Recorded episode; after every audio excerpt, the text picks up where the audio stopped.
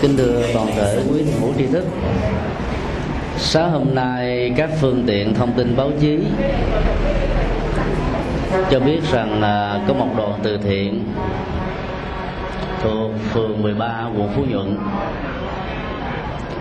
đã gặp một à, thảm nạn trên con đường làm từ thiện cho các đồng bào lũ lụt miền Trung chúng tôi nhân sự kiện này xin trình bày với toàn thể quý vị. Pháp thoại mang tựa đề tử nạn và tử tù. Cơn bão san sen đã um, diễn ra tại miền trung của việt nam cách đây 15 ngày. Cơn bão đã cướp đi uh, 30 mạng sống tạo ra sự thiệt hại về mùa màng, tài sản, hoa màu và giết hàng trăm ngàn các loài gia súc cũng như ờ, các loài ờ, thú ở vùng này. Nỗi khổ đau của họ không chỉ đối diện với cảnh màn trời chiếu đất, mà còn phải đối diện với ờ, bệnh tật do vì nguồn nước bị nhiễm độc một cách nghiêm trọng. Tình trạng tái thiết lập lại sinh hoạt thường nhật của gia đình phải trải qua một thời gian khá dài. Toàn nước việt nam đang mở rộng những bàn tay của từ bi, không phân biệt tôn giáo, vị trí xã hội, đến với nhau vì tình người vì nỗi khổ niềm đau đó là của con người. Các đoàn từ thiện phật giáo khắp nơi trên toàn quốc đang à, vận động ngày và đêm để góp phần chia sẻ bớt một nỗi đau về phương diện vật chất cho những gia đình lâm vào cảnh nạn của cơn bão số 6 và theo dự đoán của các nhà khoa học đó nó là cơn bão lớn nhất ở trong vòng 10 năm qua và sức tàn phá thiệt hại của nó cũng là nghiêm trọng nhất. Đoàn từ thiện của phường 13 quận Phú Nhuận đã lên đường do sự phát tâm của một à, người rất có tấm lòng, tên là Quỵ Thị Phương Thảo, với tổng số quà gồm à, 800 phần mì mì, gạo thực phẩm và mền mùng để giúp cho những người nạn nhân của cơn bão đó có thể vượt qua được mọi khốn khó trong thời gian bất ngặt nhất. Kể từ cơn bão đổ bộ xuống miền trung việt nam, thảm trạng của cơn tai nạn này đã để lại nỗi thương tâm ở rất nhiều người quan tâm đến uh, tình thương yêu của nhân loại dành cho nhau trong lúc gặp khó khăn. 13 người ở trong đoàn từ thiện với số lượng tử vong là 12 một người còn lại sống sót duy nhất là chủ tịch mặt trận của phường 13 còn chủ tịch ủy ban cùng tất cả các cán bộ của phường đó đã chết ngay hiện trường khi tai nạn diễn ra tai nạn diễn ra vào lúc 2 giờ 35 sáng ngày 13 tháng 10 ở tại xã Suối Hiệp, huyện Duyên Khánh, tỉnh Khánh Hòa. Ông Phạm Ngọc Lý là người sống sót duy nhất đã kể lại um, những giây phút ông tỉnh giấc dậy sau cơn tai nạn những lời kêu cứu của ông nhìn thấy những người cùng đoàn đó không ai còn sống sót. Toàn thân thể đau nhức khó chịu. Và những người dân đó, ở vùng lân cận khi nghe cái tiếng va chạm xe quá lớn ra và rất may đã đưa ông đến cấp cứu bệnh viện. Chiếc xe khách uh, đi từ ờ, hướng Đà Lạt, Huế, va vào. Tài xế của chiếc xe này chỉ bị gãy xương, rất may mắn. Mười mấy hành khách còn lại trên chuyến xe khách đó không ai bị thương tật gì cả. Đó là điều may mắn thứ hai. Đoàn xe người làm công tác từ thiện đã gặp tử nạn và người còn sống cũng phải gãy tay thương tật ở đầu mắt và có thể ảnh hưởng đến uh, sinh hoạt trong ít nhất là vài tháng nữa. Ít nhất là có ba thái độ được diễn ra trước cơn uh, thảm nạn này. Thái độ của cộng đồng các phương tiện báo chí các cơ quan từ thiện khắp nơi trên toàn quốc đã gửi điện chia buồn đối với gia đình của các nạn nhân. Các tờ báo cũng đã thay thế ban biên tập, nói lời chia nỗi khổ niềm đau trước cảnh sanh ly tử biệt khi những người này đang làm một việc nghĩa rất có ý nghĩa cho cuộc đời bên cạnh những lời chia buồn đó đó trong dân gian chắc chắn rằng sẽ có những lời nhận định đánh giá. Đôi lúc đó, thiếu hiểu biết về nhân quả và nghiệp báo theo tinh thần Phật dạy đã làm thôi chột tấm lòng làm việc nghĩa của rất nhiều người bị lâm nạn chẳng hạn như tình huống vừa nêu. Có người lý giải đơn giản rằng là có lẽ là trong một đời kiếp quá khứ nào đó, các nạn nhân bị thảm nạn ngày sáng 13 tháng 10 2006 vừa qua đó, đã từng tạo ra những thảm nạn cho những người khác. Do vì không biết sám hối, cho nên quả báo thảm nạn đã diễn ra trong lúc thi hành một nghĩa cử cao đẹp.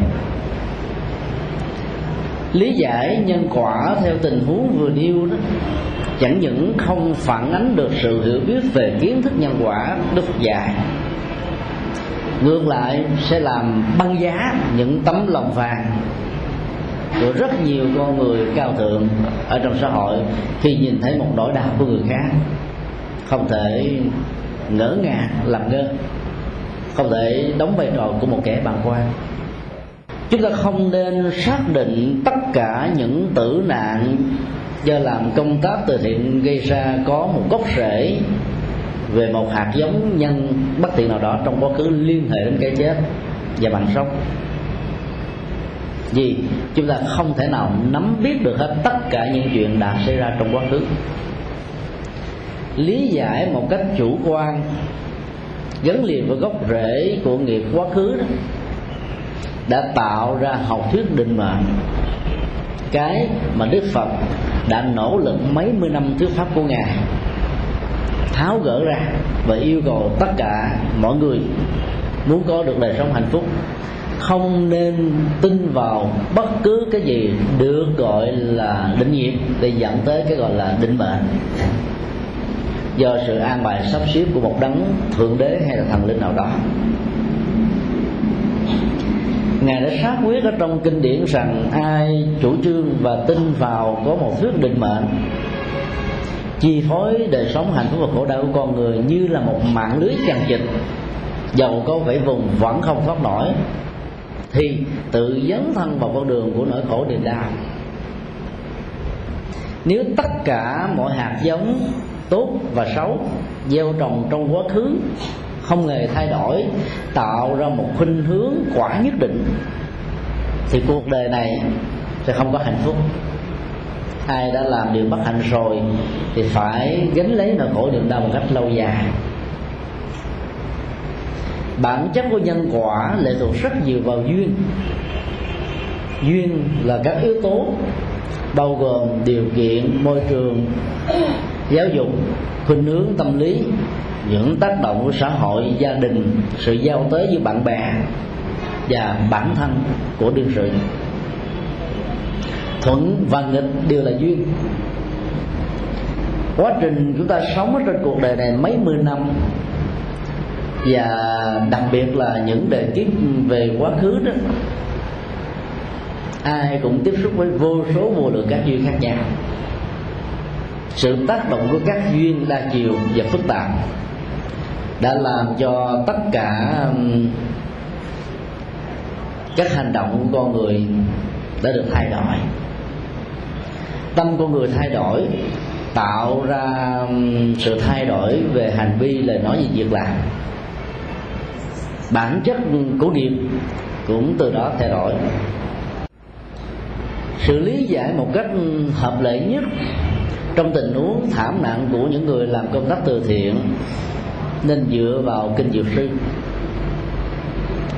Trong bản kinh này, đức phật đã nêu ra chín loại hình hoạn tử.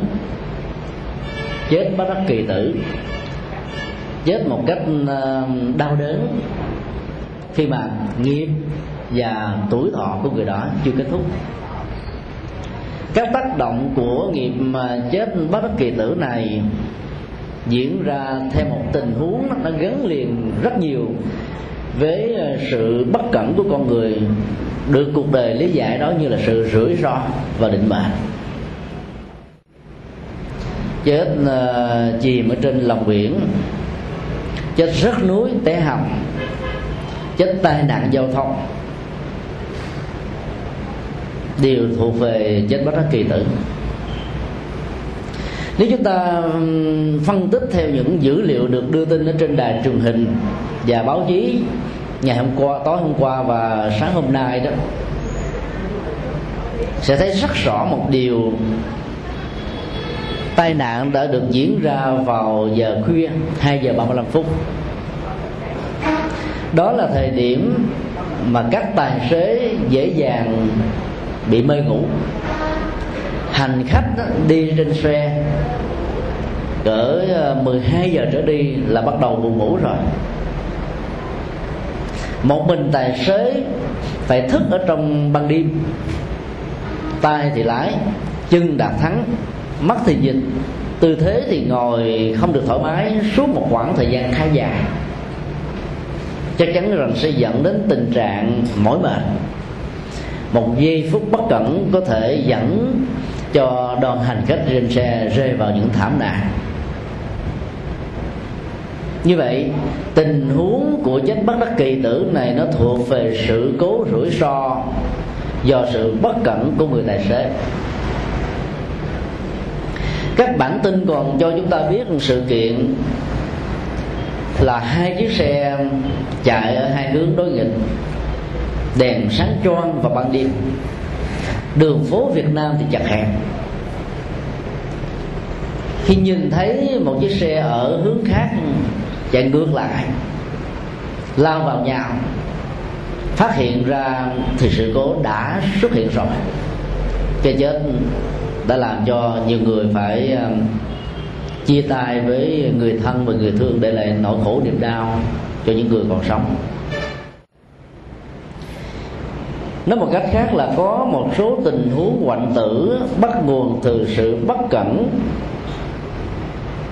dẫn đến những sai sót ở trong à, các tai nạn. Do đó, đừng bao giờ lý giải những sự kiện như vừa nêu. Thuộc về một định nghiệp nào đó đã gieo trồng trong quá khứ. Là những người phật tử lại lý giải sự kiện cách tử nạn của người làm việc nghĩa từ gốc rễ định nghiệp sẽ làm cho rất nhiều người chán nản đạo phật. Sự hiểu lầm sai về học thức nghiệp của chúng ta dẫn đến những sự lý giải không thích hợp, làm cho xã hội sẽ hiểu sai rằng đạo phật chủ trương im thế. Từ đó về sau, những người làm việc nghĩa cần phải cân nhắc lại rất kỹ lưỡng bởi vì tình trạng làm việc nghĩa để cho một định nghiệp nào đó diễn ra trên nền tảng của nhân quả giữa quá khứ và hiện tại, chắc chắn sẽ làm cho họ không hài lòng. Phản ứng của xã hội nó là một phản ứng lẫn lộn. Khen ngợi cũng có, nhận định méo móc cũng có.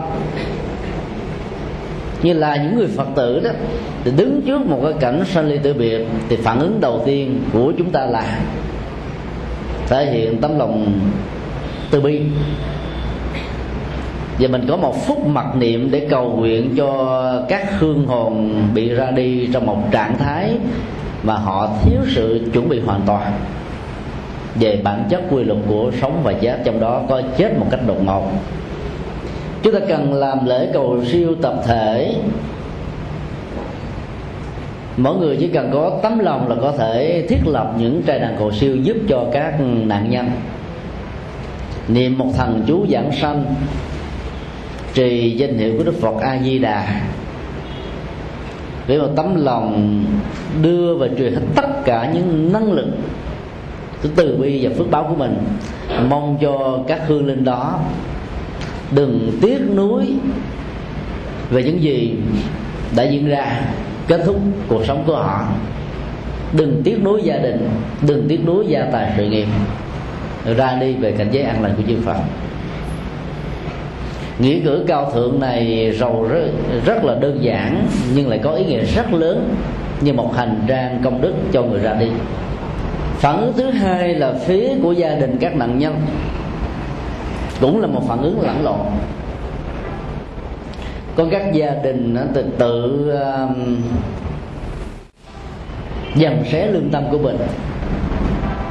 Chẳng hạn như uh, có thể có gia đình đã nói một cách an ủi rằng là phải như uh, mấy ngày trước tôi cản con của tôi thì con của tôi đâu bị chết đâu. Cứu từ thiện thì có thể gỡ tiền ra các cơ quan chính quyền địa phương. Đâu cần phải đích thân đi. Phải mà um, uh, tôi yêu cầu nó đi vào ban ngày thì nó đâu bị gặp tử nạn. Vân vân và vân vân còn nhiều câu nói mà tính cách là phải mà giá như nếu như thì tình trạng tử nạn đã không có mặt. Các mệnh đề như vừa nêu là một những mệnh đề giả thuyết về một tình huống đã xảy ra và ước nguyện của họ là đi ngược lại hoàn toàn với ờ, sự diễn ra của tình huống đã làm cho nỗi khổ niềm đau ngày càng dâng trào hơn. Nghĩa là họ không thừa nhận cái chết đã diễn ra với người thân của mình. Sự tiếc nuối có thể kéo theo những giọt nước mắt, những nỗi niềm đau đớn, những trạng thái căng thẳng trong gia đình. Và nếu những người thân đã từng có những quan hệ lận đận với người quá cố đó sẽ cảm thấy ân hận dữ lắm. Nếu như trong mấy ngày vừa qua, giữa vợ và chồng không có những nỗi niềm xích mích với nhau, thì có lẽ là người đó sẽ không đi làm công tác từ thiện. Hoặc là họ có thể lý giải những cái tình huống tự trách mình nhiều để mong cho người quá cố có thể sống lại. Phản ứng đó được kinh điển nhà Phật xác quyết rằng tình thương yêu thiếu tính cách xây dựng và dẫn đạo bởi quy luật của sống và chết đó, sẽ làm cho nỗi khổ niềm đau của người quá cố gia tăng. Người chết thì cảm nhận được những tình thương yêu triều mến của người còn lại. Nếu không hướng họ về con đường siêu sanh thoát hóa đó thì sự cảm động và xúc mến trong tình huống này sẽ kéo dài tình trạng thân phận của trung âm.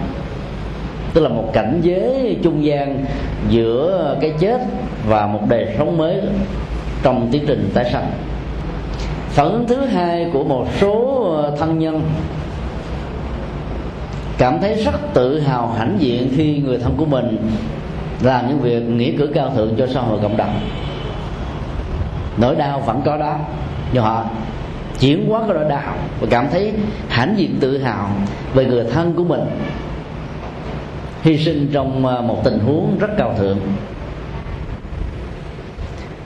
Khuynh hướng tâm lý tích cực này hoàn toàn phù hợp với lời Phật dạy ở chỗ đó. Bản chất và giá trị của đời sống không nằm ở cách thức chết như thế nào, mà là sống như thế nào giá trị của đời sống liên hệ đến cách sống. Còn sự chết đó, nó liên hệ đến rất nhiều thứ. Quy luật của nhân quả cũng có. Sự rủi ro do bất cẩn cũng có. Tình huống nào cũng có. Cho nên đừng bận tâm về cách chết, thương tâm, hay là chết một cách thư thái nhẹ nhàng để quy kết người đó là có một cái nghiệp nặng hay là nghiệp nhẹ. Bởi vì trong nỗi khổ niềm đau được nhận thêm những lời giải thích tiêu cực về định nghiệp định mệnh sẽ làm cho nỗi đau đó gia tăng gấp bội. Chúng ta cần phải chia sẻ với các à, thân nhân của nạn nhân rằng cái chết của những người bị thảm nạn trên con đường làm từ thiện là một cái chết rất xứng đáng. Trong suốt à, 8 năm chúng tôi có mặt tại Ấn Độ từ 1994 đến 2002 năm nào chúng tôi đều theo dõi tin tức báo chí về các cuộc hành hương và làm từ thiện của người dân Ấn Độ năm nào báo chí cũng đưa tin, chuyến hành hương xuyên liên bang của rất nhiều hành giả thuộc các trường phái tôn giáo khác nhau thường gặp những sự cố tai nạn và chết chưa được những đoàn làm từ thiện cũng gặp những tai nạn một cách tương tự. Có một mẫu tin ở trên báo, chúng tôi rất tâm đắc. Là nạn nhân của một gia đình đó đã viết một cái câu, trước nhất là nói buồn những giọt nước mắt, sự chia sẻ vĩnh biệt chia tay với người thân. Và sau đó là một nỗi hãnh diện tự hào với một cái câu, chúng tôi rất mừng người thân của chúng tôi được rước về bề, bên phạm thiên phạm thiên là khái niệm chúa trời của những người theo ấn độ giáo. Niềm tin tôn giáo đã giúp cho họ quan niệm rằng là trong lúc thực hiện các nghĩa cử cao thượng mà qua đời đó thì cái đó sẽ được tái sanh về cảnh giới của cõi trời. Do đó không có gì để phải buồn. Cái buồn cũng có vì tình người như là tình thân. Khó có thể làm cho người còn sống đó, ngăn được nỗi đau chặn được những giọt châu nhỏ trên má một cách rất là tự nhiên như là một phản ứng cảm xúc. Khó lường trước được. Nhưng nỗi hạnh phúc và vui mừng ở chỗ là mình ta hiểu được cái việc làm của người chuẩn bị qua đề đó là một nghĩa cử tốt. Cho nên, cận tử nghiệp này sẽ quyết định tiến trình tái sanh của người ra đi. Nếu như ờ, chúng ta có những người thân làm các công tác từ thiện xã hội, hay là có những người thân đã trong quá khứ đã từng bị những tử nạn do tai nạn giao thông gây ra thiên tai lũ lụt hạn hán bắt nguồn, cũng nên quan niệm một cách tương tự là đừng để cho nỗi buồn bị chìm sâu và hãy tìm cách phóng thích nó chuyển hóa nó bằng những phương hướng và cách thức suy nghĩ tích cực. Thì kẻ còn lẫn người mất đều được an vui. Thái độ tâm lý thứ ba có thể diễn ra liên hệ đến bản thân với người làm từ thiện gặp tử nạn báo chí đưa tin 12 người gặp thảm nạn đã chết tại chỗ, tại hiện trường. Đâu ai có thể đo lường được cái dòng cảm xúc và phản ứng tâm lý của họ như thế nào? Chúng ta có thể đặt ra những giả thuyết. Tâm lý thứ nhất, những người đang trên đường làm từ thiện, dĩ nhiên đang đánh một giấc ngủ dài ở trên xe vào giữa khuya. Sự cố tai nạn đã diễn ra họ không hề à, nhớ biết. Khi ý thức về tai nạn diễn ra thì cái chết đã xuất hiện. Các nỗi niềm hân hoan của những ngày đi vận động để giúp cho xã hội bớt đi một nỗi khổ và niềm đau đã làm cho họ giữ trạng thái tâm lý hân hoan hạnh phúc này cho đến lúc cái chết được diễn ra cái tiến trình cận tử nghiệp niềm hạnh phúc trong sự an vui giúp đỡ người khác đó là một hành trang rất quý báu.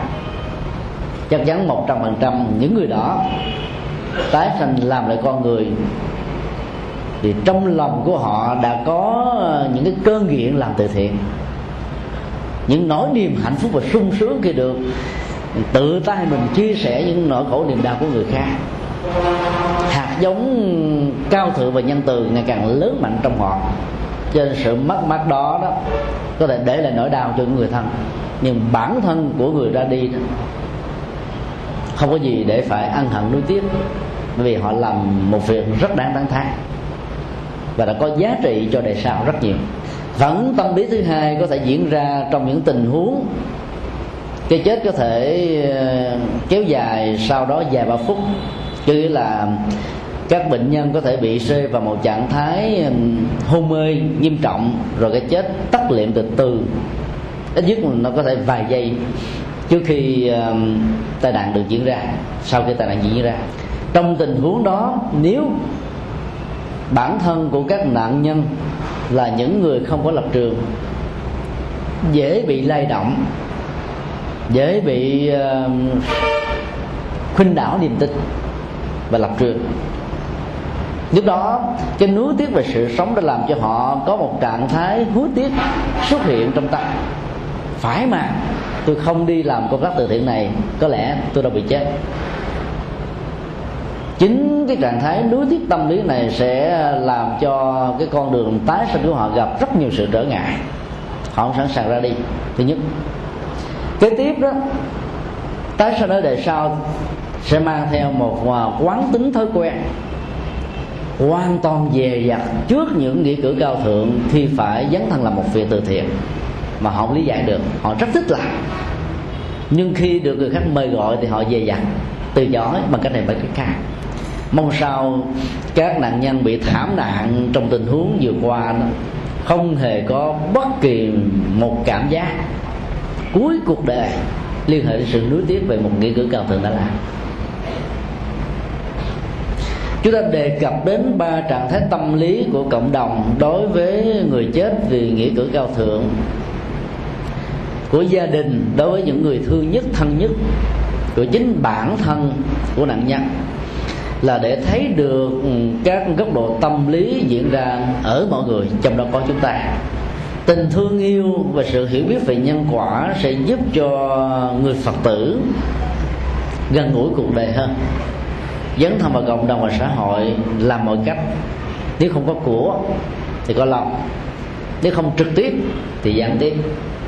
Nếu không bỏ mồ hôi công sức ra thì vận động, tán trợ, ủng hộ, khuyến tấn để những chương tình mang chất liệu của lòng từ bi đó được gieo rắc khắp mọi nơi và mọi chỗ điểm thứ hai chúng tôi muốn chia sẻ tại đây là bản chất của nghiệp chung và nghiệp riêng hai chiếc xe lao vào nhau. Chiếc xe gặp thảm nạn á, nếu nhìn ở trên đài và báo chí chúng ta sẽ thấy nó nát tan hoang.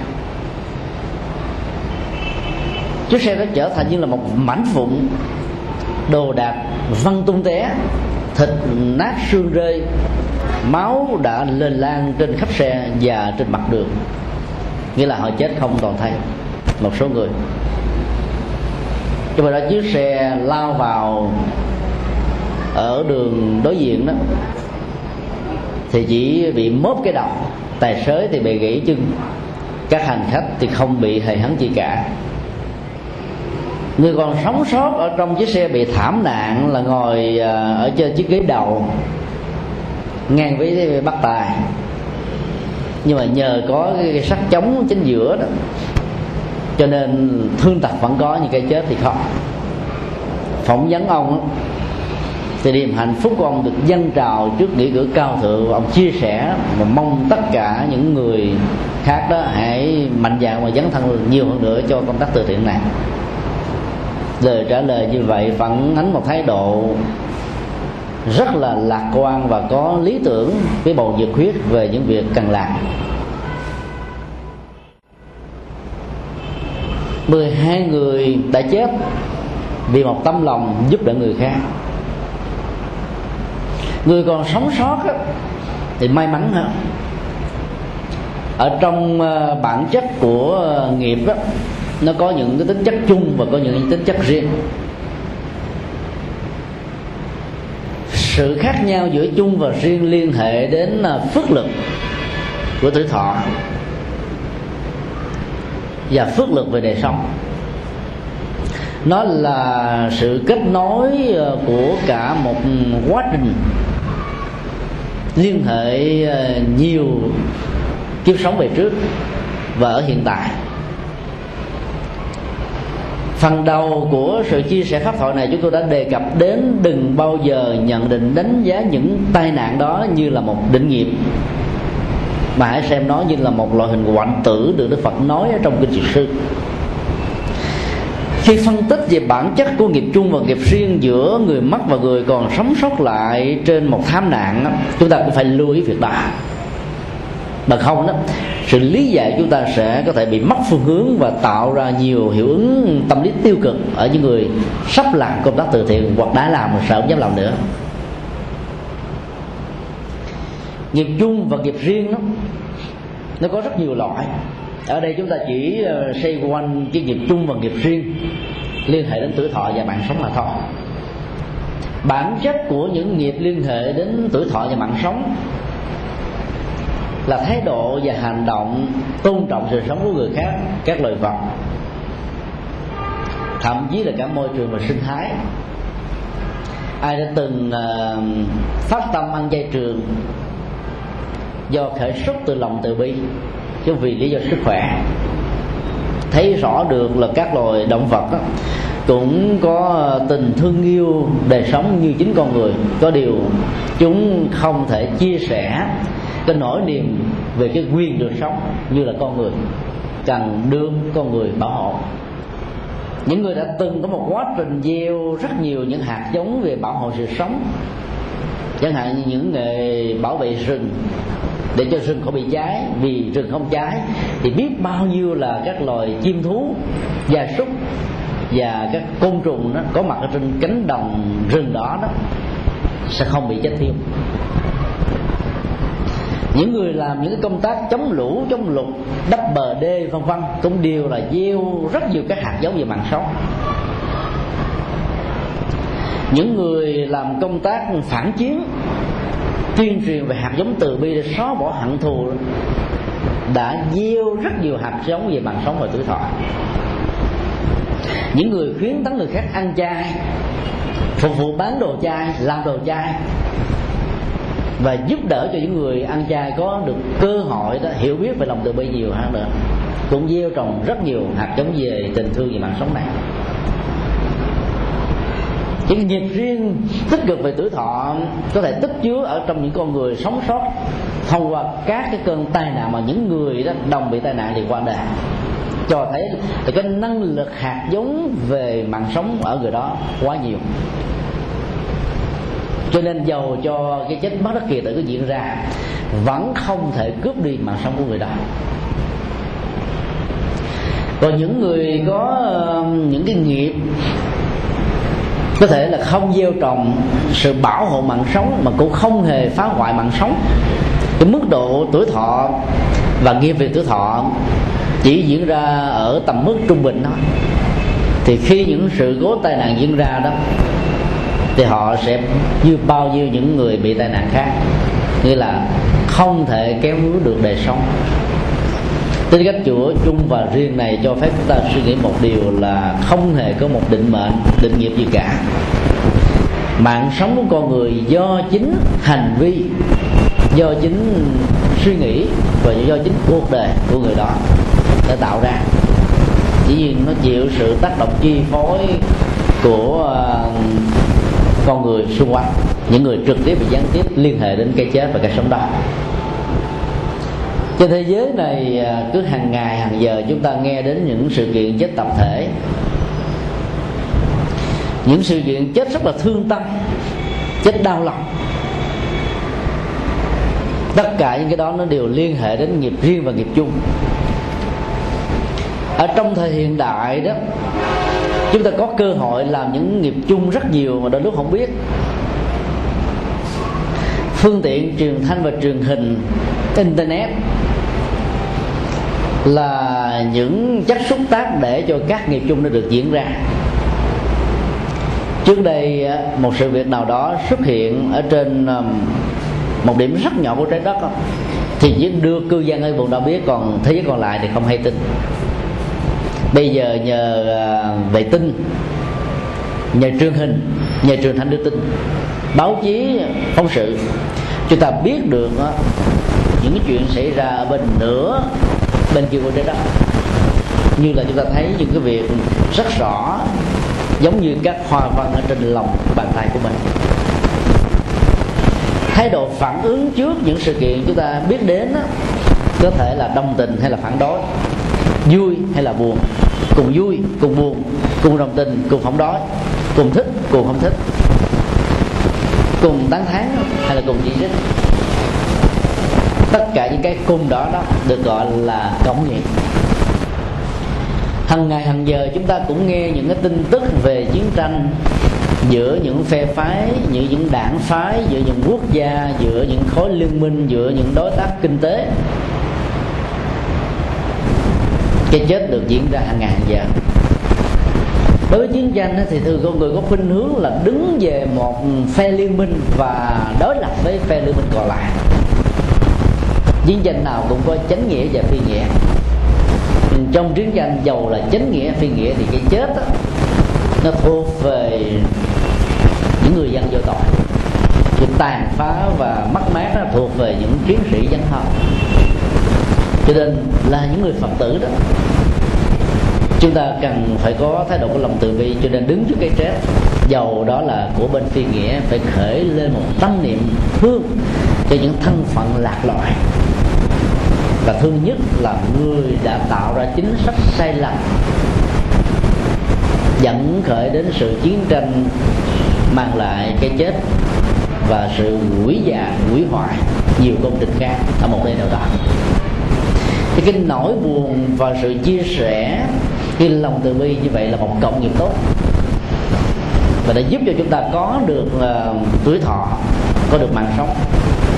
Và trong những tình huống sự cố tai nạn cái nghiệp riêng về uh, điều làm tốt này sẽ làm cho mình có thể chỉ bị thương tật chứ không bị qua đời. Cái thì đó đưa tiếp tục nuôi lớn. Còn nếu như đứng về một phía liên minh nào đó chúng ta nguyên rủa những kẻ tạo ra tội lỗi gì những kẻ xâm lăng những kẻ làm xấu thôn tính quốc gia của người khác và giết biết bao nhiêu người dân vô tội là có tội lỗi với dân tộc của mình. Cho nên mình không bao giờ thể hiện tình thương với những người chiến sĩ đã nằm xuống của bên khác. Thì lúc đó lòng tự bị thương tổn. Chúng ta hài lòng với sự giết chóc của những người tạo ra những việc xấu. Thì mình đã gieo một cái nghiệp chung về giảm tuổi thọ cái này nó rất là tế nhị và khó nhận ra. Dĩ nhiên nó liên hệ đến à, chủ nghĩa yêu nước chính sách quốc gia rồi chính trị vân vân. Nhưng là người phật tử đó chúng ta phải đứng ở cái thế là làm thế nào để nuôi lòng từ bi. Người nào đó đã chết rồi thì chúng ta khởi tấm lòng từ bi để cứu hộ cho họ. Dầu họ thuộc về phe nào vì cái chết đó, mang lại nỗi khổ giống như nhau. Những người đó nếu không được kỳ siêu sự tái sinh của họ trong đời sau sẽ mang theo rất nhiều nỗi khổ niềm đau cho những người khác vì cái nghiệp đó chưa được chuyển hóa. Cho nên là người phật tử mà giấy khởi phong trào phản chiến trên nền tảng của lòng từ bi là điều rất đáng được tán tán cho nên nghiệp chung và nghiệp riêng đó đã tạo ra những khuynh hướng về tuổi thọ và đời sống của con người ở hiện đời cũng như là trong tương lai dù là bị cộng nghiệp hay là bị biệt nghiệp, dù được cộng nghiệp hay là biệt nghiệp giúp đỡ, thì là những người phật tử, những người thân của những người bị tử nạn và cộng đồng xã hội nên quan niệm rằng đây là những nghĩa cử cao thượng. Đừng bao giờ chán nản, thất vọng và lý giải sai lầm, cái chết liên hệ đến việc làm từ thiện. Nói chung là tất cả các nhà làm từ thiện hãy mạnh dạn nhiều hơn nữa, hãy dấn thân nhiều hơn nữa. Để cho cuộc đời bớt đi nỗi khổ niềm đau đừng sợ những sự cố tai nạn như ờ, vừa qua. Làm thôi chột tâm lòng và tình thương yêu của chúng ta là điều không nên. Bây giờ chúng ta sẽ bắt đầu ờ, phân tích về các tình trạng tử tù vào ngày 12 tháng 10 vừa qua đó, chúng ta được nghe tin từ các phương tiện báo chí và đài trong nước cho biết rằng có một tử tù tên là Nguyễn Thị Oanh, sinh năm 1967 vì tội đã buôn 20 bánh heroin và 26 hồng phiến, nên đã bị bắt giam tại nhà giam tỉnh Hòa Bình chồng của bà cũng bị uh, tội tử hình do vì buôn ma túy. Sự kiện ờ, của bà gây chấn động trong giới báo chí và các nhà luật pháp Việt Nam và trên thế giới là bởi vì đó luật xử hình của quốc tế và Việt Nam cho phép giảm án đối với ờ, các tử tù đang có thai. Vì sự giết một tử tù trong lúc mang thai sẽ giết đi một mạng sống mà người đó hoàn toàn vô tội với cái tội mà mẹ của nó đã tạo ra. Cho giết như vậy là vi phạm nhân quyền của trẻ em. Mà dù trẻ em đó chưa mặt chưa có mặt và chưa có chào đời. Bà Nguyễn Thị Oanh uh, um, bị giam ở trong cái phòng biệt giam mà theo nguyên tắc tù của Việt Nam đó thì phòng biệt giam nó có một cái không gian khoảng chừng à, uh, 6 cho đến 9 mét vuông. Mọi sinh hoạt ngay cả vệ sinh cá nhân và sự tiểu tiện được diễn ra ở trong cái phòng biệt giam đó. Mỗi ngày thì à, một số tù nhân khác làm công tác à, quét dọn vệ sinh và đưa cơm vào trong tù. Dưới sự giám sát của các à, quản giáo và những người cán bộ ở trong trại giam buồng giam nói chung. Tình trạng giúp việc và làm vệ sinh ở trong phòng biệt giam của bà Nguyễn Thị Oanh để là theo luật pháp quy định đó, thì phòng biệt giam nữ chỉ có những người nữ mới được vào đằng này đó thì có một ờ, người bị tù khác tên là Nguyễn Trường Thiên đã được cán bộ cho phép làm công việc này suốt 6 tháng trời. Và cuối cùng á, là bà Nguyễn Thị Oanh đã mang thai. Được 12 tháng. Nghe được ờ, uh, 3 tuần. Tình trạng mang thai đó đã làm cho um, vị thiếu quý quản giáo và um, một cán bộ quản giáo ở đây cũng đều bị um, bắt vì đã vi phạm một cái tội là lợi dụng chức quyền để làm sai nhiệm vụ của mình. Hình thức giảm án tử hình xuống tù trung thân đối với những người có thai mang tư cách nhân đạo rất cao, hoàn toàn phù hợp với đạo lý của nhà Phật.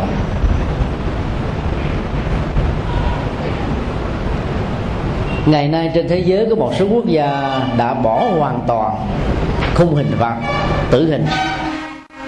Vì sự tử hình sẽ không làm cho những người ăn năn hối hận làm mới được cuộc đời của họ. Ngoài trừ sự ăn năn hối hận về phương diện nhận thức và cảm xúc, thể hiện nó một cách cụ thể bằng hành vi, lời nói về việc làm đó, thì họ không còn có điều kiện nào vì cái chết cận kề sau khi họ bị tuyên án tử hình. Nền tảng giáo dục đạo đức của Phật giáo nhấn mạnh đến hai phương diện, trừng phạt và giáo dục. Tôi nghĩ là luật pháp của thế gian chỉ có phần trừng phạt. Giáo dục mà tính cách hỗ trợ, không dứt điểm. Vì chức năng giáo dục tâm tánh mà không thuộc về các trại giam. Những người làm công tác quản giáo các trại giam cũng không được huấn luyện tâm lý tôn giáo đặc biệt của đạo phật để giúp cho những người bị giam về tội tử tù hay là những tội trung thân, tội cướp giật, như là tội phạm pháp nói chung về phương việc hành sự, có thể có cơ hội để tháo gỡ cái nỗi khổ niềm đau mà họ đã tạo ra cho người khác và xã hội nói chung.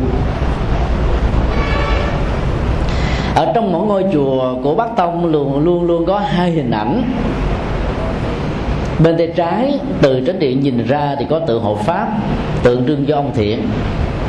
Bên tay phải thì có, có ngài tiêu diện đại sĩ tượng trưng cho ông ác. Gọi là ông ác không có nghĩa là ngài tiêu diện đại sĩ làm rất nhiều việc xấu và ác cho xã hội mà là một người hộ pháp dưới hình thái và hình thức của luật pháp xã hội để trừng trị những kẻ xấu ác không có tâm chuyển hướng khi mà giáo dục đạo đức đã trở nên bó tay và không còn hiệu lực gì nữa. Trong khi đó, hình ảnh của ngài hộ pháp là hình ảnh của đạo đức. Nói một cái khác là giáo dục phật giáo giới thiệu một lúc cả hai khuynh hướng có những con người đó, chỉ cần giáo dục đạo đức là họ có thể lánh ác làm lành vì họ thấy việc làm xấu của họ trong quá khứ là không nên. Tự động họ bỏ. Sự chuyển hóa về nhận thức đã dẫn theo sự chuyển hóa về hành vi. Cuối cùng họ đã làm mới cuộc đời. Đây là những người có căn cơ tốt có những hạt giống lành có những phương tiện thuận lợi có những sự hỗ trợ tích cực. Nhưng có một số người được bản kinh a di đà gọi là tánh tình căn cường khó hóa độ. Thì việc hóa độ về phương diện đạo đức hay là đức dục đó vẫn không đủ áp phê. Thì lúc đó khung hình phạt. Về phương diện hình sự, về phương diện luật pháp nói chung đã trở nên rất cần thiết. Nhưng nhà Phật không chấp nhận khung hình phạt tử hình. Bởi vì sự giết chết một tử tù đó sẽ làm cho người đó có thể bị uất hận. Cái tâm của họ chưa thật sự được chuyển hóa. Và nhất là họ chưa nhìn thấy được rằng là việc làm sai trái của họ đó cần phải được chuyển hóa. Cho nên hai phương diện giáo dục vừa hình phạt và vừa truyền bá góc độ đạo đức rất cần thiết và cần phải song hành với nhau nếu như chỉ có khung hình phạt không, thì người đó sẽ có thể sợ mà không làm người ta thấy các loại hình tra tấn giả ma, hoặc là sống ở tù đó, như là nghìn thú ở ngoài, đối diện với bóng tối, không có các phương tiện tự do, không có các phương tiện giải trí, không được học tập, không được sinh hoạt như một người bình thường, cho nên sợ quá, và không dám tái phạm nữa. Nhưng cái gốc rễ của việc vi phạm tội lỗi vẫn chưa được tháo khi họ được đưa ra ngoài xã hội khi mà cái, cái thời gian tù đã được mãn hoặc là qua những chế độ ăn xá nhân vào những ngày quốc khánh hay là ngày độc lập hay là cái ngày hạnh phúc ngày sinh nhật của một vị vua tổng thống hoặc thủ tướng thì họ được tha. Thì vậy là cái gốc rễ xấu của họ chưa chắc đã được thay hình đổi dạng. Tại các nước Phật giáo là quốc giáo như là Thái Lan thì các tử tù và các tù nhân hình sự đó đã được huấn luyện đạo đức và thực tập thiền định. Nhất là thực tập thiền định. Huấn dục về đạo đức và nhất là Phật pháp, đặc biệt là nhân quả nghiệp báo, tội ác, giúp cho họ ý thức rằng là mỗi hành vi của họ sẽ phải kéo theo những phản tốt và xấu. Chính họ sẽ là người gánh chịu hoàn toàn, không có trốn trại đi đâu được làm cho họ sợ, họ không dám làm. Hiểu nhân quả thì không bao giờ dám làm. Các nhà tu à, theo tinh thần Phật giáo, cần phải để những cái câu tâm niệm về nhân quả ở trong bốn vách tường của từng phòng biệt giam và nơi ăn trốn ở. Các bài giảng pháp về nghiệp báo, về thay đổi dần mệnh làm mới cuộc đời, chuyển hóa cảm xúc nên được đưa vào trong các đại gia càng nhiều càng tốt. Hàng ngày họ tiếp xúc với những câu nói chẳng hạn như là phàm, làm việc gì nên nghĩ đến hậu quả của nó. Chắc chắn rằng các phạm nhân sẽ sợ mà không dám làm nữa. Khi họ đối diện với cái khổ đau bị tù tội đó, họ mới bắt đầu ăn năn hối hận. Và những câu giáo dục và nhân quả như thế này sẽ chính là một chiếc phao đạo đức cho họ bám vào, để họ từ bỏ nó bằng một thái độ sám hối chân thành tốt cho họ và tốt cho cộng đồng về sau rất tiếc là chế độ tù nhân ở các quốc gia là không có việc đó Thái Lan là nước Phật giáo đã áp dụng uh, chính sách giáo dục qua hình ảnh vị hộ pháp. Thông qua việc thỉnh mời các vị giảng sư và pháp sư vào trong các trại tù để giảng cho phạm nhân nghe giúp cho họ cũng tu bắt quan trai làm các công tác từ thiện xã hội. Những người à, tù nhẹ hơn đó thì được những người quản giáo dẫn đi tới những ngôi chùa, dĩ nhiên là có người giám sát cẩn mặt để cho họ làm công quả nhiều việc làm. Còn những người làm công tác, những người làm cái nghề trộm cắp, vân vân đó, thì dẫn họ đến những cái trung tâm để làm từ thiện. Dĩ nhiên họ không có tiền, nhưng mà họ phải đích thân họ cầm những phần quà của những người khác để trao cho những người đang có nhu cầu cái dòng cảm xúc khi nhìn thấy được người khác hạnh phúc nhận được một phần quà như vậy làm cho họ trân quý được cái tài sản từ mồ hôi, của nước mắt mà mình làm ra. Để từ đó về sau, họ không bao giờ đi cướp những gì không thuộc về mình. Cái gốc rễ của lòng nhân ái ai cũng có. Biết kích thích và biết tạo một chất xúc tác thích hợp đó, thì hạt giống này sẽ trổ về một cách mãnh liệt, thì từ đó về sau họ không còn làm những hành động đó nữa các tù nhân được tổ chức thi giáo lý ở trong tù. Sau khi học Phật pháp rồi, họ vẫn thi. Ai được điểm cao và sáng tạo đó, về những khuynh hướng đổi đời của họ đó, sẽ được giảm án. Đây là một hình thức hết sức tích cực. Dĩ nhiên khi họ suy nghĩ ra được những cách thức là thay đổi cuộc đời, từ một cái thân phận của kẻ ăn trộm, ăn cướp, giật dọc làm nghề lầu xanh, hoặc là những nghề buôn bán con người, buôn bán thân sắc phụ nữ. Hối lộ, móc hoặc lợi dụng chức quyền nhà nước để hạ hiếp nhân dân hoa cái phinh hướng và sự sáng tạo này sẽ giúp cho họ có một suy nghĩ rất tích cực. Và chính lối suy nghĩ đó như là một phương châm mới làm đổi đời họ về sau này. Cái hiệu ứng tâm lý trong tình huống giáo dục như vừa nêu tại Thái Lan rất có ấn tượng đặc biệt hơn là họ đã nhấn mạnh đến góc độ giáo dục thiền định.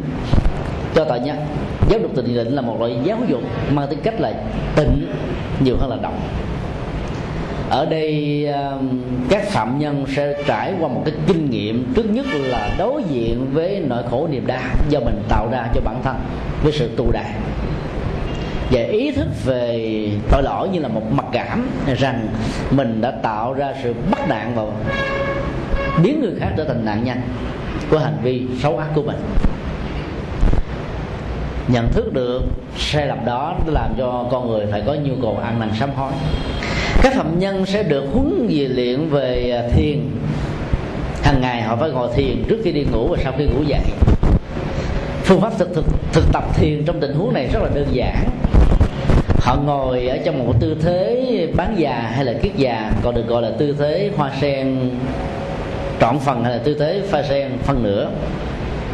Trong tư thế hoa sen phân nửa đó thì à, một bàn chân này đó nằm lên trên bàn chân khác.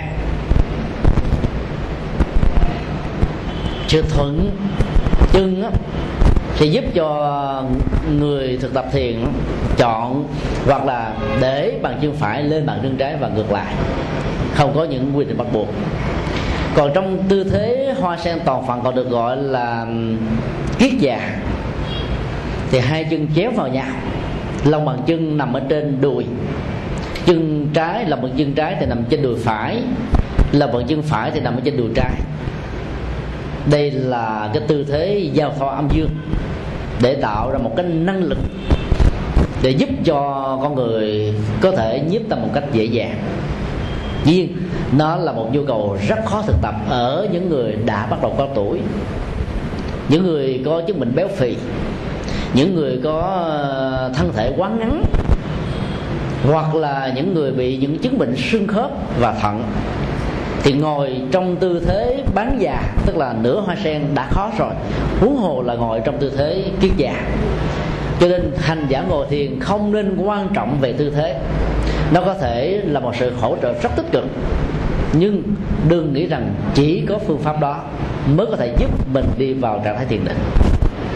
Vấn đề chính yếu là nằm ở tâm cho nên nếu không bị chứng bệnh đau xương khớp, không bị chứng bệnh nhức mỏi, không bị bệnh béo phì, không bị cái chân quá ngắn, thì nên chọn tư thế tốt, tức là tư thế bắt, bán già hay là kiết già còn đối với những cái tình huống khó khăn đó thì quý vị có thể à, ngồi trên ghế dựa thẳng lưng vào trong cái ghế dựa để cái sức chịu đựng của con người đó nó có thể được diễn ra.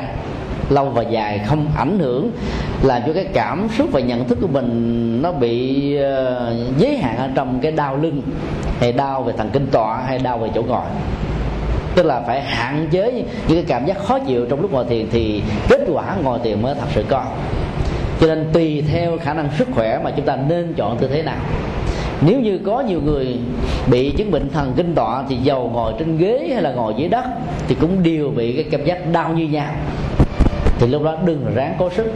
Cho đến khi nào chứng bệnh này được được chữa trị ở một mức độ khá tốt, thì lúc đó các hành giả này có thể sử dụng phương pháp thiền hành, cái là thiền ở trong tư thế đi đi nhẹ nhàng thư thái đừng vội vã đừng tạo ra âm thanh trong lúc đi. Đừng đi trong cái tư thế đánh đồng đưa như là đang tập thể dục.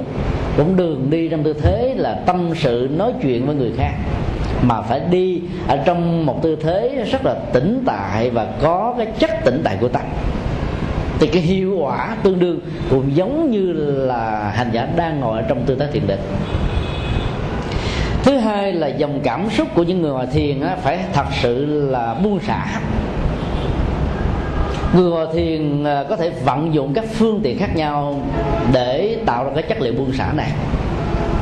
Tùy theo pháp môn và thói quen cũng như sở trường mà đối tượng được vận dụng để tạo ra trạng thái buông xả về cảm xúc, về nhận thức, về tâm lý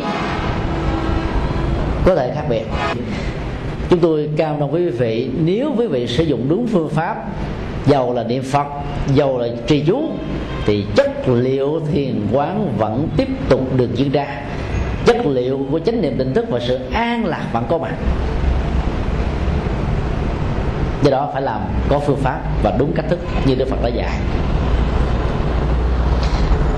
Gốc rễ của thiền định nó là làm cho tâm được buông xả với những sự trách mắc. Bất kỳ là sự trách mắc nào khi quý vị, bắt đầu vào một cái ngày tu như chẳng hạn trở về ngôi chùa pháp quan hàng tuần vào thứ bảy. Thì điều trước tiên là công việc gia đình, công việc làm ăn buôn bán. Những nỗi buồn, nỗi đau, nỗi giận, bực tức là phải bỏ lại hết. Các nỗi buồn, nỗi đau xuất hiện chỗ nào thì bỏ lại chỗ đó các công việc, các nỗi lo, nó xuất hiện chỗ nào thì hãy khóa cửa nào chỗ đó. Ví dụ có người có tánh hay lo, mà là người, là bao buôn bán trong một cái giai đoạn kinh tế thị trường loại trừ không thương tiếc, thì trước khi đến chùa để ờ, tham dự khóa tu đó, khóa cái nỗi lo lại ở cái sạp, cái tiệm, đừng mang nó theo về nhà, cũng đừng mang nó tới chùa. Người có những cái nỗi lo cho con cái cho vợ, cho chồng, cho người thân, thì cũng khóa cái nỗi lo đó ở trong gia đình của mình. Đến chùa bằng một cái tâm hết sức là thanh thản, nhẹ nhàng và nhờ sự hỗ trợ của cái vùng tâm linh với những cái chất liệu cộng nghiệp tu tập lớn tỏ ra khắp chính điện và tỏ ra ở mọi nơi, mọi chốn của ngôi nhà la giúp cho chúng ta dễ dàng được buông xả chính vì thế mà, quý phật tử có khuynh hướng trở về chùa nhiều, mặc dầu có một số người nhà rất là giàu có có ờ, nhà thờ chánh điện riêng, trang nghiêm, mà vẫn không thích tu ở nhà. Bởi vì cái cộng nghiệp trong sự tu tập nó hỗ trợ chúng ta về phương diện tinh tấn về hiệu quả của sự tu. Như là chúng ta có được sự hướng dẫn và nghe pháp thoại, sinh hoạt cộng đồng, chia sẻ kinh nghiệm, tu học với nhau nữa. Nhiều thứ khác lắm, rất tích cực do đó um, phải ờ, làm thế nào để ờ, nỗi lo không có mặt nỗi buồn không có mặt nỗi giận. Nói chung tất cả mọi phản ứng tâm lý tiêu cực phải được vắng bóng. Ai mà có thói quen giận da, giận già giận vợ phải bỏ nhà. Mà muốn như vậy đó thì hàng ngày hàng giờ phải tập. Ai là mình buồn rồi thì phải buông buông liền tại chỗ. Đừng kéo dài nó vì kéo dài nó là mình biến mình trở thành nạn nhân của nỗi khổ niềm đau giữ một nỗi buồn trong tâm, thân thể của ta trở thành nạn nhân của dòng cảm xúc khổ đau. Cho nên, nếu là người biết thương mình, thì dầu người khác có làm mình buồn cũng đừng có giận. Muốn như vậy thì cứ học cái hạnh nguyện um, ở trong kinh 42 chương, không nhận quà. Cứ quan niệm rằng là mỗi nỗi khổ niềm đau, sự chọc tức, phê bình, chỉ trích hay là những người cố tình gây ra những sự khó chịu ở bản thân ta như là một cái quà. Dĩ nhiên, khi quan niệm cái gì là quà đó, chúng ta có sự trân trọng. Cứ nghĩ rằng là họ đang làm những công việc bồ tát hạnh, đã gieo cho mình những sự thách đố, giúp cho mình vượt qua được sự gian truân. Dĩ nhiên mình biết họ là cố tình, nhưng mà phải quan niệm nó như một phần quà. Khi người ta mang quà tới, nếu không cảm ơn thì cũng không nên phủ phàng với họ. Thái độ đức phật dạy là quan niệm rằng đó tôi không có chỗ để nhận những phần quà này. Do đó xin quý vị vui lòng mang phần quà nó về. Như là mình không còn có một nỗi uh, quan khiên quán trái cây cút gì đối với cái người tạo ra nỗi khổ niềm đau cho ta. Phải tập như vậy nếu ta biết thương mình. Rồi trong cuộc đời này có nhiều cái dễ tức dễ bực lắm dễ đau lắm, dễ điếng lắm, dễ thù, dễ hận. Nhưng mà bám vào nó thì nỗi đau lại càng gia tăng. Như là những người có cái chứng bệnh cảm xúc cường điệu hóa, quan trọng hóa, thần tự hóa, thì nỗi đau đó từ một hoạt cát có thể trở thành một viên sỏi, có thể trở thành một tảng đá, một quả núi một giải trường sơn và dạng lý trường thành còn người có tinh thần buông xả của phật dạy đó thì cái nỗi khổ niềm đau có thể như là quả tu di. Ấy thế mà vẫn quan niệm nó chỉ là một hạt cát một cái bụi nhỏ không đáng để chúng ta phải bận đồng và lưu tâm. Vấn đề ở chỗ là quan niệm và cách thức phóng xả nó như thế nào cho đúng đắn là tốt. Cho nên đó, là hành giả có thể mượn hình ảnh của đức phật, để cho tâm của mình tập trung vào ngài với những đức tốt, với những hạnh nguyện, với sự dấn thân. Chúng ta phát nguyện muốn trở thành ngài trong tương lai. Tâm mà bám vào danh hiệu của đức phật rồi đó hình ảnh của ngài sẽ trở thành một cái gì đó diễn ra trong tâm trạng của chúng ta. Chính vì thế, chúng ta không còn có cơ hội để nhìn thấy hay là loạn tưởng, vọng tưởng, mộng tưởng về bất kỳ một cái gì. Huống hồ là những nỗi khổ về niềm đau. Nhờ đó đó, chánh niệm được có mặt. Tâm của người phải được diễn ra như một trạng thái chân không, tức là nó không dính vật tất cả các vật bám vào nó bị lơ lửng tính cách chân không của tâm nhiều chừng nào đó thì sự lơ lửng của mọi sự vật hiện tượng diễn ra với mình nó nhiều chừng đó. Có nghĩa là nó không bám. Cái gì không bám thì nó đã không có mặt.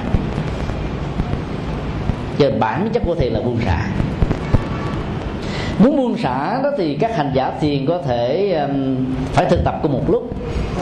Sự theo dõi hơi thở ra và vào nhẹ nhàng tự tại thảnh thơi hít một hơi thở thật dài và sâu không có những cưỡng lực không có những ức chế với sức chịu đựng của thân và tâm. Thì phải hiểu được rằng là cái hơi thở đang dài và sâu. Hít vào dài và sâu, phải biết rằng là mình đang hít dài và sâu. Những người có chứng bệnh mỏi mệt, chứng bệnh hờn giỏi chứng bệnh lo âu, căng thẳng, vân vân đó, thì khi mà thở một hơi thở dài và thật nhẹ đó thì hãy tâm niệm rằng là theo hơi thở này tất cả những cảm xúc khó chịu căng thẳng lo âu sầu muộn hãy được đưa ra bên ngoài như là những trường khí. Giữ nó lại thì đời sống cảm xúc đó, của con người mất hết oxy tức là hạnh phúc không còn nữa khi hít thở một hơi thật sâu và dài và bên trong đó, thì các hành giả phải liên tưởng rằng cái dòng an là hạnh phúc đang tỏ tràn khắp toàn thân của mình. Cái trạng thái khinh năng có mặt toàn thân phải được hiểu theo nhiều ý nghĩa. Thứ nhất là các lớp tế bào nó thấm nhuần được cái dòng cảm xúc lân lân nhẹ nhàng tư thái, còn hơn là những cái chất mà lân lân của sự kèm ma túy nó thấm vào từng làn da, từng thớp thịt, từng xương. Rồi tủy sự sống, hơi thở. Thì nghĩa là trong toàn châu thân không có chỗ nào là không thấm đến hết đó. chúng ta phải vận dụng cái phương pháp tưởng. Thì cái nỗi niềm hạnh phúc ra bắt đầu nó xuất hiện và nó làm cho mình quên đi hết tất cả những nỗi đau hàng ngày. Nhưng mà đừng sử dụng phương pháp tưởng như một cưỡng lực. Vì cưỡng lực là một giả tạo. Cưỡng lực là một lòng sân cố tình tạo ra nhiều quá đó thì sự ức chế tâm lý nó sẽ tập trung ở não trạng và làm cho con người bị căng thẳng. Trong khi đó, chúng ta vận dụng hơi thở danh hiệu của phật câu thần chú công án hay là câu thoại đọc cũng chẳng qua chỉ là một phương tiện để để cho tâm được thảnh thơi thôi còn bám vào hơi thở một cách thiếu phương pháp tạo ra cưỡng lực đó thì hành giả đó sẽ mất đi trạng thái tĩnh tại của tâm. Do đó, khi hành trì thiền, thì quý hành giả nên lưu tâm việc này. Tức là để cho công việc đó diễn ra một cách nhẹ nhàng. Chính vì thế mà hơi thở thật dài, thật nhẹ nhàng, thật thư thái và thảnh thơi đó sẽ có một tác dụng hỗ trợ và hành trì rất cao. Khi sau, chúng tôi sẽ phân tích kỹ hơn về phương pháp thiền trở lại vấn đề đối với các tử tù ờ, tại Thái Lan đã được ừ, ờ, hướng dẫn thiền đó. Thì dĩ nhiên họ sẽ có những phương pháp quán tưởng khác với chúng ta. Đây là một đất nước hoàn toàn nam tông không tin vào pháp môn niệm phật là a di đà. Cho nên phương pháp thiền quán của họ là buông xả nỗi khổ niềm đau buông xả thứ nhất là buông xả tội lỗi cái phương pháp quán thiền của họ là quán về sự ăn năn hối lỗi. Vì cái tội lỗi mà họ đã tạo ra cho mình, cho người, cho xã hội. Phương pháp buông xả thứ hai đó là phải buông xả tất cả những việc làm xấu ác. Phương pháp thứ ba đó thì họ cần phải thực tập về lòng từ bi. Lòng từ bi đó được, phải được trải rộng khắp mười phương cõi, từ con người đến lời vật môi trường thiên nhiên lòng từ bi này sẽ giúp cho cho họ đó có được một chất liệu yêu sự sống, thương con người. Và thấy nỗi đau của người khác cũng chính là nỗi đau của mình. Phương pháp thứ tư đó, thì họ sẽ được quán về tình thân. Trong kinh Phật dạy là các hành giả nam quán tất cả mọi người nam còn lại đã từng là cha, ông, chú, bác, cậu, anh, em trai, cháu trai cháu chích trai của mình ở trong một đời kiếp nào đó. Quá tất cả những người nữ đã từng là bà bà cô, mẹ, dì, thím, mợ, chị gái, em gái, cháu gái, con gái, cháu chích gái quán tình thân như vậy để chúng ta mới thấy được rằng là cái nỗi khổ, niềm đau của người thân nó dễ dàng xúc cảm chúng ta nhiều nhất khi chúng ta xúc cảm với nỗi đau của người thân, thì chúng ta sẽ không còn có những động cơ làm cho người thân đó bị khổ đau nữa. Như chính bản thân của mình. Cho nên quan niệm xã hội và những người trong cộng đồng là những người thân thì chúng ta đâu làm tội lỗi để làm gì? Phương pháp quán thứ tư đó là sau cơn mưa trời lại sáng. Để cho các phạm nhân thấy được rằng là cuộc đời của họ không phải đã mất đi hết tác tác dụng ta vứt bỏ vào trong sọt rác. Chỉ cần họ ăn năn hối lỗi là họ có thể làm lại được cuộc đời làm mới lại đời sống. Chúng ta có thể dùng những hình ảnh bầu trời sáng sau đêm tối hướng về thái dương để cho bóng đêm mịt mờ được so đi. Xóa đi mây mờ á, thì vần nhật và quyệt sẽ chiếu rạng nói chung là sử dụng càng nhiều hình ảnh đó chừng nào thì chất khích lệ về sự hướng thượng ở người đó càng diễn ra chừng đó. Thì lúc đó đó, cái hiệu ứng giáo dục sẽ thật sự có mặt và rất là tốt.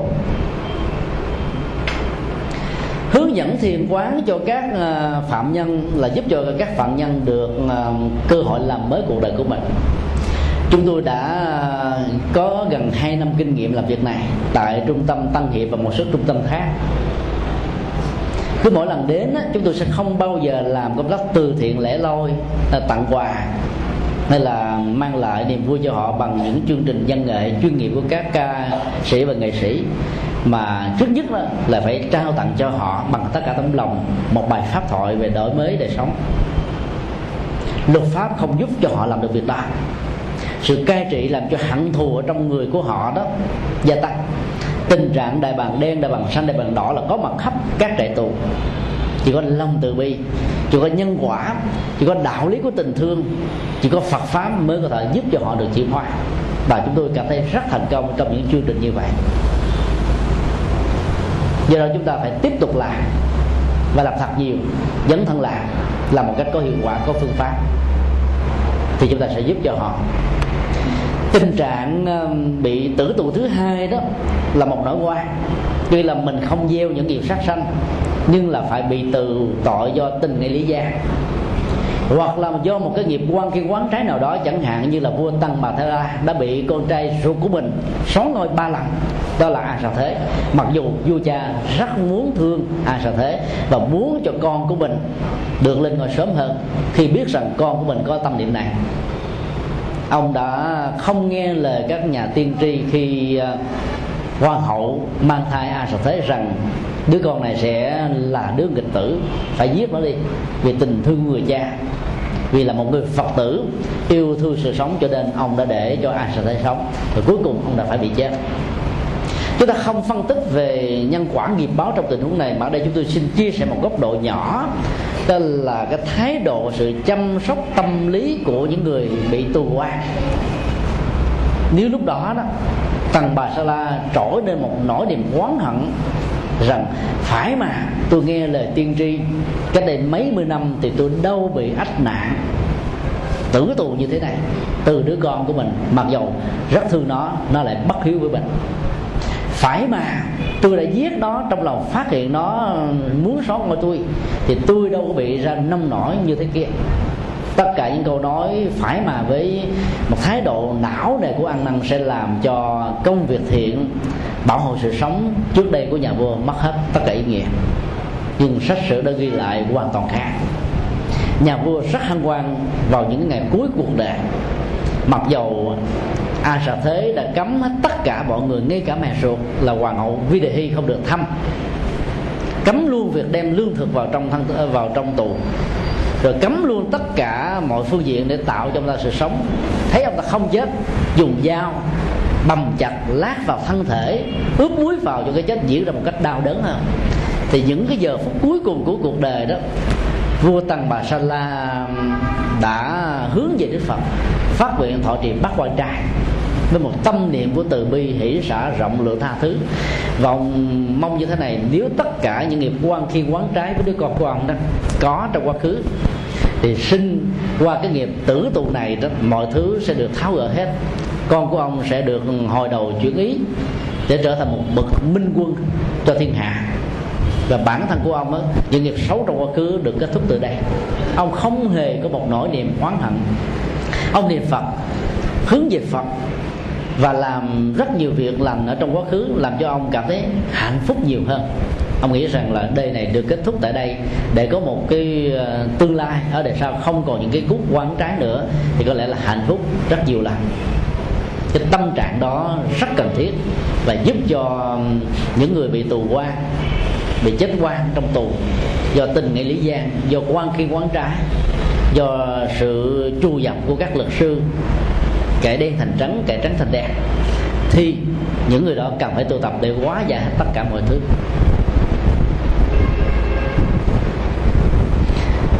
Nói tóm lại là trong tình huống của một người bị tử nạn cho phải quan niệm rằng đó là một nghiệp hoành tử. Đừng bao giờ chán nản thất vọng trước những hành vi và nghĩa cử cao thượng đó. Hãy tiếp tục làm, đừng sợ đến cái chết. Thì cái chết sẽ từ chối chúng ta. Còn đối với những người tử tù, dù là tử tù do một cái nghiệp hành sự thật sự, hay là một cái loại tử tù do bị quan khi quan trái thì bản chất chính yếu về phương diện dòng cảm xúc của người này nằm ở chỗ là phải ăn năn hối hận và có những nỗ lực quá giải nghiệp tiền thiên thì đời sống hàng hàng ngày ở trong tù đó, bớt đi điềm đạm nó không còn có tình trạng một ngày tù bằng nghìn tù ở ngoài nữa. Nhiều người đã thay, đã hoàn toàn đời sống của họ trong lúc ở tù, nhất là ở tù chung với các vị tu sĩ Phật giáo. Nhờ các vị tu sĩ Phật giáo dạy cho thiền chúng ta thấy có một sự khác biệt rất lớn giữa những nhà sư ngồi tù do liên hệ đến ờ, các chính thể bị chính trị vân vân, hoặc là bị quan khi quán trái, và những người phạm nhân bình thường. Các nhà sư rất điềm nhiên, thản nhiên, sống hạnh phúc, không ớn quán hận, không thù hận. Trong khi đó, các tù nhân khác bị khủng hoảng, bị tâm thần, bị bại sụi, bị chết chóc, bị uất hận vấn đề ở chỗ là lối suy nghĩ và hướng giải quyết vấn đề của chúng ta. Trước khi kết thúc, chúng tôi kính mong toàn thể quý vị đồng à, chấp tay niệm phật, hướng về à, các nạn nhân do cơn bão Sansen số 6 diễn ra tại miền Trung. Và đặc biệt là các nạn nhân bị thảm nạn chết một cách tức tưởi trên con đường đi làm công tác từ thiện đó, được an lành những người còn sống thì à, sớm được à, tai qua nạn khỏi, tái lập được đời sống sinh hoạt hàng ngày. Sau khi chúng ta niệm danh hiệu à, của bồ tát quan thế âm ba lần để cầu an, chúng ta sẽ tiếp tục niệm danh hiệu của đức phật ai di đà ba lần để cầu siêu cho những người quá cố. Nam mô